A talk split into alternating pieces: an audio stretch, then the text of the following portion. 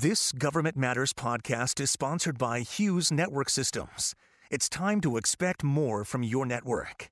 The following program is sponsored by the Association of the United States Army.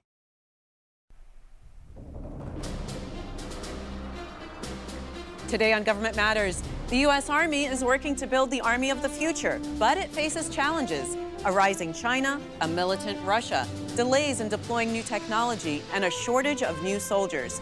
We talked to the Army's top civilian leader about the plan to get to the Army of 2030 and beyond. Government Matters starts right now. From Washington, D.C. and around the world, this is Government Matters with Mimi Geerges. This is Government Matters, the show that delivers insights on federal government programs, people, and operations. I'm Mimi Geerges. The annual AUSA conference held in Washington this year brought together nearly 40,000 people, members of the defense industry, international military allies, and top U.S. Army leaders, including the Secretary of the Army, Christine Wormuth. We sat down with her for a one on one interview. Secretary Wormuth, welcome to the program. It's great to be here. The Army fell short of its recruitment goal by about 15,000 recruits uh, last fiscal year. How did that happen? Well, it was a number of factors. I mean, as you know, it's a very tight labor market. Uh, unemployment is very low, so everyone is out there competing for talent. Uh, we're up against companies now that are offering, you know, $20 an hour, for example. Some of it has to do with the pandemic and the fact that our recruiters haven't been in schools for the last couple of years kids, I think, have suffered some learning losses, and that's showing up in terms of fewer uh, young Americans who can meet our standards.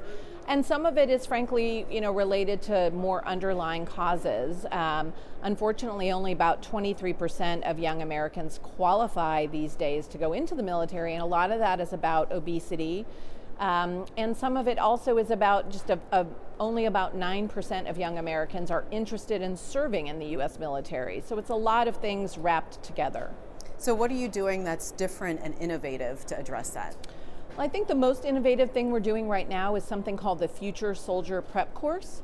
I think of it as sort of like a mini boot camp. It's for uh, young Americans who already want to serve but maybe didn't score quite high enough on our academic test or maybe didn't quite make our physical fitness requirements. And through this boot camp, we are working with them to raise their test scores or to raise their fitness level so that they meet our standards and then can go off to basic training. Are you going to be expanding that program? What's the what's the plan for it? I think there's a good possibility that we're going to expand that, Mimi. The early results we've seen so far are promising. Uh, and so we can potentially expand that to some other locations uh, where we do basic training. Are you worried about this downturn in recruitment that could actually impact readiness? At this moment, I'm not too worried about it impacting our readiness, but certainly if we are not able to turn around some of these recruiting challenges, I think it could have implications for our readiness. So that's something that we are uh, looking closely at and working through. You know, there is proposed legislation right now that would allow dreamers to join the military and have a pathway to citizenship. Do you agree with that? Well, I think we certainly have to look um, and think creatively about how we can expand the pool of young Americans who are uh, interested in serving. And I, I am aware that uh, I think Senator Duckworth has put forward some legislation along those lines, and she is in discussions with the Department of Defense about how that program might work. How are your retention rates? Our retention rates are good. Uh, better, frankly, than you know even 100%. And so I think you know that says a couple of things. One, it's very helpful, obviously, in terms of maintaining the size of the army we need. But also, I think it says the Army's got a really good story to tell uh, because people who join the Army want to stay in the Army. So I think we've got to get that positive story out there more effectively. You know, many military families are struggling, especially with the rising costs due to inflation. What are you doing to help them? We're doing a number of things. Uh, starting in January, we're going to be offering something called Basic Needs Allowance to soldiers who qualify.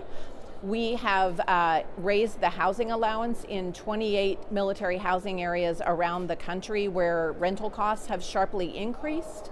Uh, we have programs called Army Emergency Relief that can make loans or grants available to soldiers. And we're looking at, you know, we, we are basically funding our commissaries at 100% so that ideally our food prices there will be 25% less than they are off post.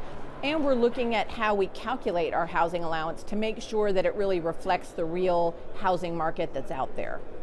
Well, speaking of housing, uh, a big issue is military housing and barracks. There's mold. Soldiers are calling some conditions unlivable. Um, what's the Army doing to, to address those concerns?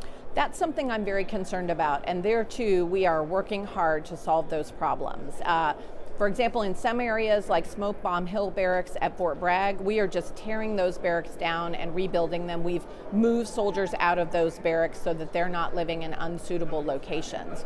The Army is investing over a billion dollars a year in barracks for active guard and reserve soldiers. Uh, we're going to be doing that for the next eight years at least. Uh, I want us to look at, you know, is that enough money for barracks or do we maybe need to spend more? We're also spending more money on our Army owned family housing, and we're working with the five companies that do our privatized housing to make sure that, we're, uh, that those companies are investing enough as well. You know, I want to turn to mental health. Uh, this week, DoD released data showing military suicides have jumped 40% between 2015 and 2020. How is the Army bringing their numbers down? We are working hard on this. Uh, and, and I will say, while one suicide is uh, one too many, this year in the Army, we've seen our suicide numbers go down. Uh, I believe that our numbers are down 20% compared to last year. They are also down when compared to the last five years. So the way we've been getting after that is we have put out um, a new uh, directive on suicide prevention. We are really trying to make sure that our that we're surging uh, the right kinds of resources, behavioral health specialists, chaplains, military family life counselors to places where they're most needed. You know, Alaska can be a challenging environment. We had seen some suicides there, so we really surged resources, and I think that's been helpful. And we're also really trying to emphasize the programs that we have that can help soldiers with some of the things that are often correlated with suicide. For example, money problems. You know, we have financial management planners who can help. Marital problems. We have programs to help with, you know, happy marriages. Um, substance abuse, and we have programs again to help soldiers with that. So we're really trying to take a comprehensive approach. Sexual assault rates have also jumped. Um, there was a report released in August. As the Secretary of the Army and as a woman, I know these rates are not acceptable to you. They are not acceptable to me, absolutely. And uh, for that reason, one of the things we did this summer was establish something called the Office of Special Trial Counsel. This will be a one-star, uh, you know, lawyer basically who will report directly to me, and his office will be responsible for trying sexual assault cases. You know, we are taking that out of the chain of command to try to rebuild trust with our soldiers that those kinds of cases will be handled better. Another really important thing I think we're doing is we are hiring what we're calling prevention specialists who are helping our commanders better understand, you know, what are the patterns where we're seeing again some of the underlying causes that can lead to harmful behaviors like sexual harassment. We have already hired 80 of these prevention specialists we're going to hire another 200 next year. And by FY27, we hope to hire 1,300 prevention, prevention specialists. And they'll help not just with sexual harassment, but with things like suicide and other kinds of harmful behaviors. Just a quick pause here, and then we'll come back and continue. Great. Coming up, we'll continue our conversation with Secretary of the Army, Christine Wormuth. We'll be right back. We're back now with Secretary of the Army, Christine Wormuth. Uh, Madam Secretary, as you know, we live in a very polarized political time. Your inclusion and diversity efforts have been criticized as harming readiness. What's your response to that? My response to that is, you know, when I go out and see our soldiers all around the country and all around the world, they're focused on readiness. They're focused on war fighting. Uh, but we have soldiers, obviously, from all kinds of backgrounds, all kinds of parts of our country, and it is important for everyone to feel valued. Uh, and and I hear from soldiers, you know, sometimes who are maybe from Hispanic American communities or African American communities who don't always feel fully included. And so our diversity and inclusion programs are really about making sure that we're building cohesive teams because that's what we need, frankly, to be effective when it comes to warfighting. Turning now to the war in Ukraine, the U.S. has spent sent billions of dollars worth of weapons there, and there's been speculation that because of that, this is harming uh, American readiness. Will it? We're monitoring that very, very closely, and we are not going to get ourselves in a situation where the assistance that we're providing to Ukraine is going to be fundamentally um, threatening our readiness levels. You know, every time the Ukrainians come with a request for assistance, we basically do a cost benefit analysis. And I think we are, you know, working with our other services like the Marine Corps, for example, and working with industry, we are finding ways to get the Ukrainians what they need, but also make sure that we're maintaining the readiness we need. The Army has also increased its presence in Europe uh, since the start of that war. What are some of the ways that the Army is specifically helping in that effort? Sure. Well, first of all, we have Army, you know, we have about 40,000 Army troops, I think, at this point in Europe, and a lot of them are reinforcing our NATO allies, uh, particularly in the eastern flank, you know, countries like Poland, the Baltic republics, but also in Hungary, Romania, Slovakia, Bulgaria. What they're doing there is basically training with the armies in those countries uh, so that they're demonstrating combat credible power to deter Russia from doing anything that would violate Article 5. And then, of course, we're also doing a lot of training of the Ukrainians, training them on the systems that we're providing them, and then helping also collect all of the equipment that other countries are donating to the Ukrainians and working to get it uh, where it's most needed in Ukraine. You know, as you watch how this war is unfolding, what strategies would you change for the Army as a result? I think when I look at what's happened in Ukraine, uh, frankly, it validates a lot of what we have been planning to do looking to the future. So, for example, you know, what we've what we've seen with the Russians is uh, when the Russian soldiers use their cell phones to talk to each other, they can be targeted and they can then be killed. So we need to make sure that we are developing our forces so that they have very low signatures and that they can't be targeted in that way we need to make sure that our command posts are very mobile. Uh, and that is something that we had been working on, but I think what we see in Ukraine validates that.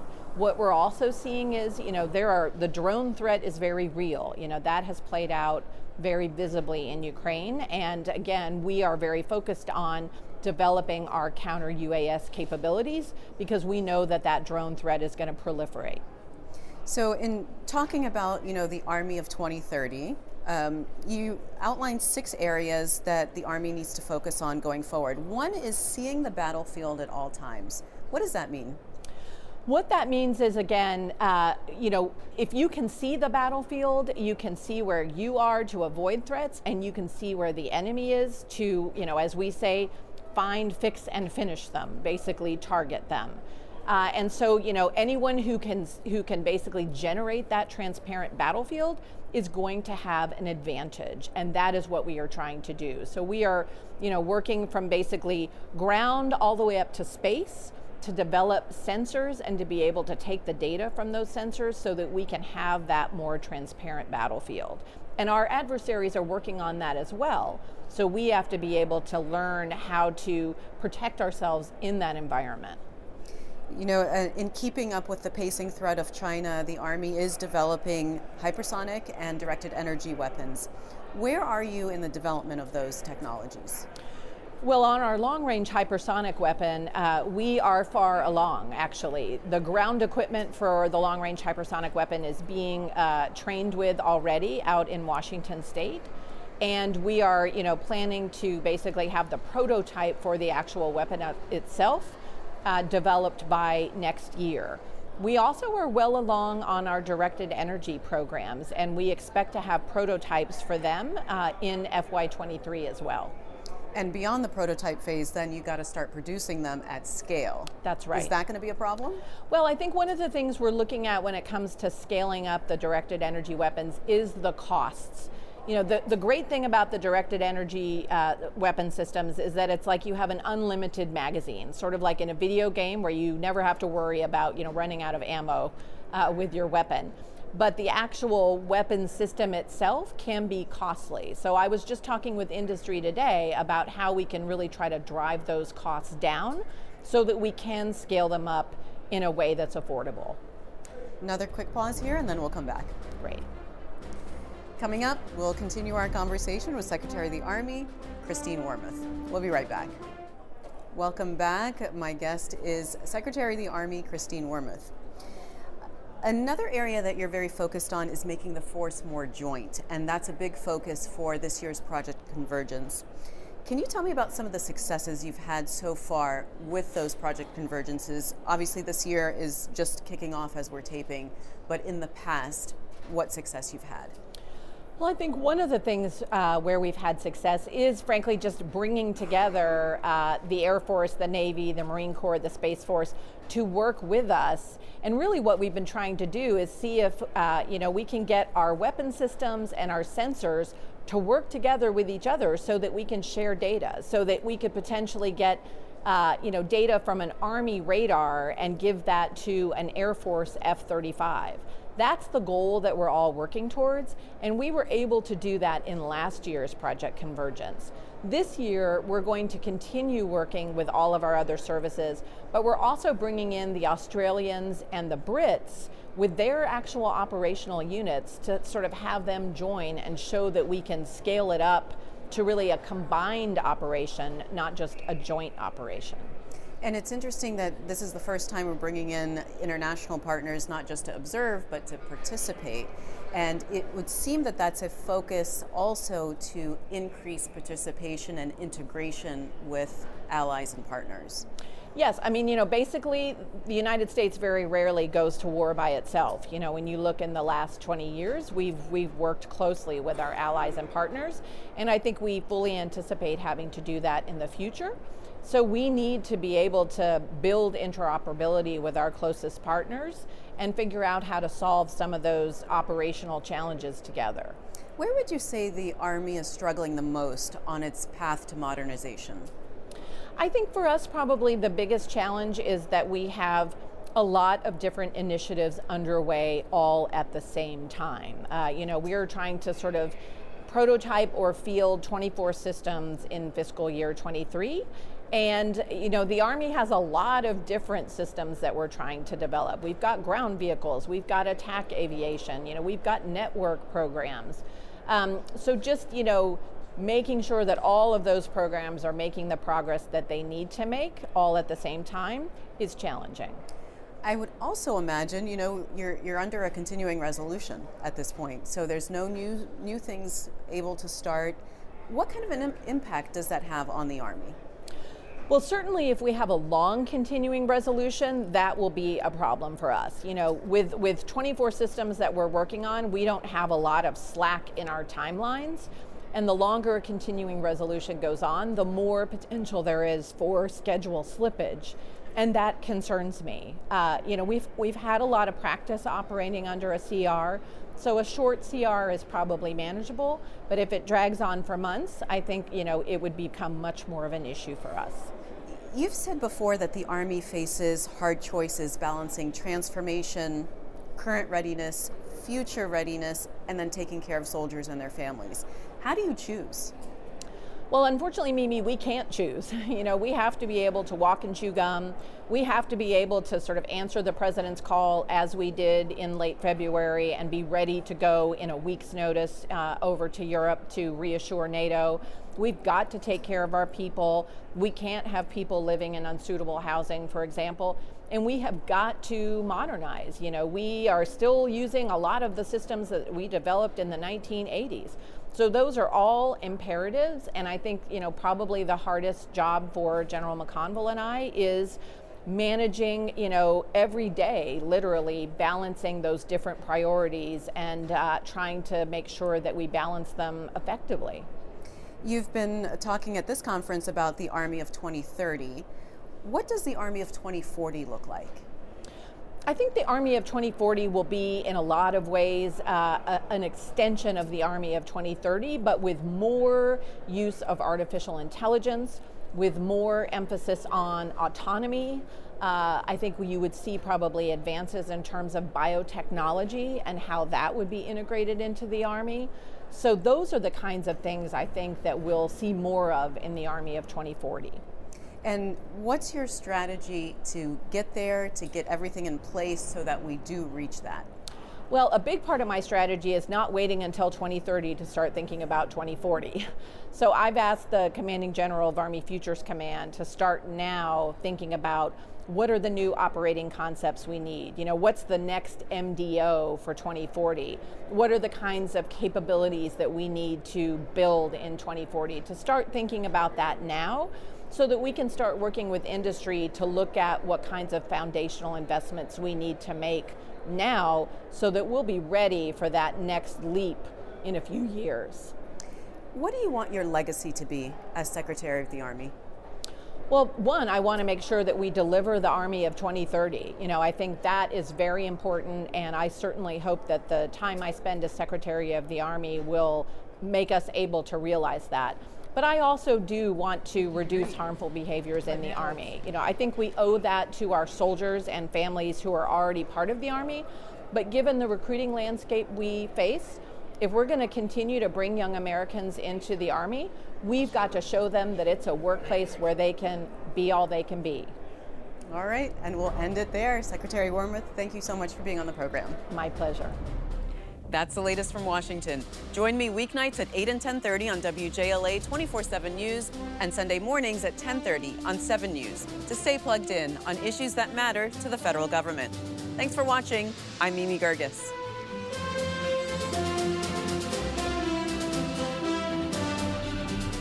The previous program was sponsored by the Association of the United States Army. Stay tuned for an interview with our podcast sponsor. Hughes Network Systems. I'm here with Tony Bardo, Assistant Vice President for Government Solutions at Hughes. Tony, welcome. Can you start by just telling me what Hughes does for the federal government? What we do is provide connections. We connect the dots, meaning we use a number of various technologies to connect federal agencies, their locations, their people in ways that are not traditional, uh, meaning that the connections that formed the government networks as we know them today and has as we've known them for a lot of years have been through dedicated facilities dedicated network facilities. We have been taking this different approach to connecting all of our customers through the use of broadband originally satellite broadband but now managed networks and managed broadband services that include cable include DSL, include wireless, include uh, traditional fiber, and, uh, and, and satellite, of course. Well, tell me about the HughesNet Gen 5 because that's the largest high speed satellite internet service. It is. It is. It's a very exciting service. We launched it um, back in 2016, and even an earlier version of it, Gen, which was known as Gen 4, that are called high throughput satellites. And these are satellite services that took satellite connectivity and speed and capability and capacity to a whole nother level. This is a service that we sell to our consumers. We sell it in a more robust fashion to um, our industry partners and customers as well as the government. Well, tell me what you're doing for the federal government with relationship to artificial intelligence and machine learning. We use our artificial intelligence capabilities to drive innovation with respect to customer care, customer delivery, the use of uh, understanding what our partners are capable of supplying in terms of broadband uh, services. And we use them to sort of understand in a proactive way, in a, in a speedy way, what could be predictive behavior of the network. And use that predictive behavior to monitor the networks and monitor the network services. It takes sort of the guesswork out of it because we use the artificial intelligence to to give us more information than we would be able to get manually. And I understand, Tony, that you're also working on um, critical network backup and emergency connectivity for first responders. Obviously, that's going to be more and more of an issue. Can you tell me a little bit about what Hughes does in that arena? Well, we've had a great deal of success in this area, and we've been pleased and, and honored to, to serve the particularly the FEMA community and the emergency response community with rapid deployment of satellite technologies where all of a sudden those technologies because of a disaster are no longer uh, capable of, of connecting people. For instance, in Puerto Rico a few years ago during the hurricanes, we deployed hundreds of satellite services throughout the island, both commercially and in support of FEMA's efforts. And in the absence of terrestrial ground uh, infrastructure that was working, satellite was really critical. All right. Well, Tony, thank you so much. Nice chatting with you. Thank you, Mimi. Nice chatting with you. Thanks for listening. Our daily show is produced by Katherine Roloff. Our managing director is Jerry Foley. Christy Marriott leads our technical crew. Our web editor is Beatrix Haddon. Visit govmatters.tv for articles, videos, and more. Government Matters is recorded at WJLA TV in Washington, D.C. Copyright Sinclair Broadcast Group.